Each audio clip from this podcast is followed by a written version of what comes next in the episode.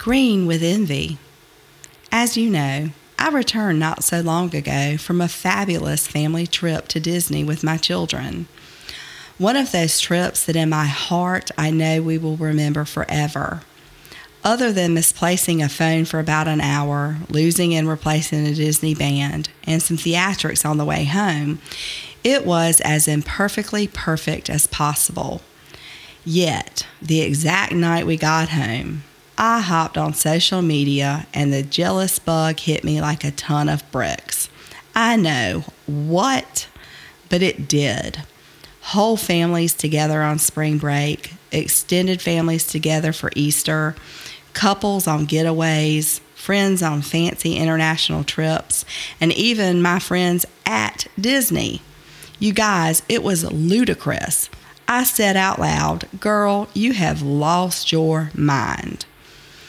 For a brief period, I forgot about who I am, whose plans are set before me, and that I owe everything to God.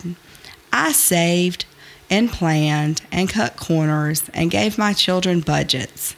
But I gave them the best vacation I could that they would remember for the rest of their lives. They do not see it now, but they will look back on the Disney 2019 trip with such love and remember all of the family fun we had. Most likely, all those people I was green with envy over had done the same thing. At this point, my jealousy was fading, and I was feeling like, well, a jerk. As I felt dumber by the minute for being a jealous jerk, it came to mind that I'm probably not the only jealous jerk out there.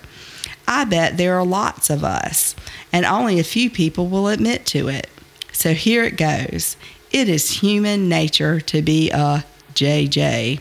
Yep, there is a covenant that says, Thou shalt not covet. But born a sinner, always a sinner, forever forgiven by God. The difference between sitting on the pew in church and things sinking in during church is being able to stop yourself when the crazy sin sneaks in, stabilize the crazy, stop the sin, in this case, a case of the JJs, and recenter yourself.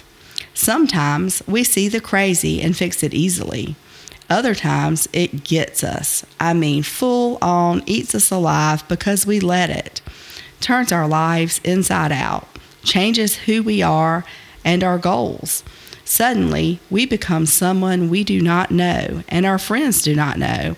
All of a sudden, we are idolizing people, things, experiences, etc. And it can happen quite by accident. Now, here is the Christian problem Exodus 20, 4 and 5. You shall not make for yourself an image in the form of anything in heaven, above, or on the earth, beneath, or in the waters below. You shall not bow down to them or worship them, for I, the Lord your God, am a jealous God, punishing the children for the sin of the parents to the third and fourth generation of those who hate me. You guys, us idolizing or worshiping anything or anyone other than Him makes God jealous. Yep. The God that created you and me and the sun and sky and everything in between has jealousy issues too. Wow. Just wow.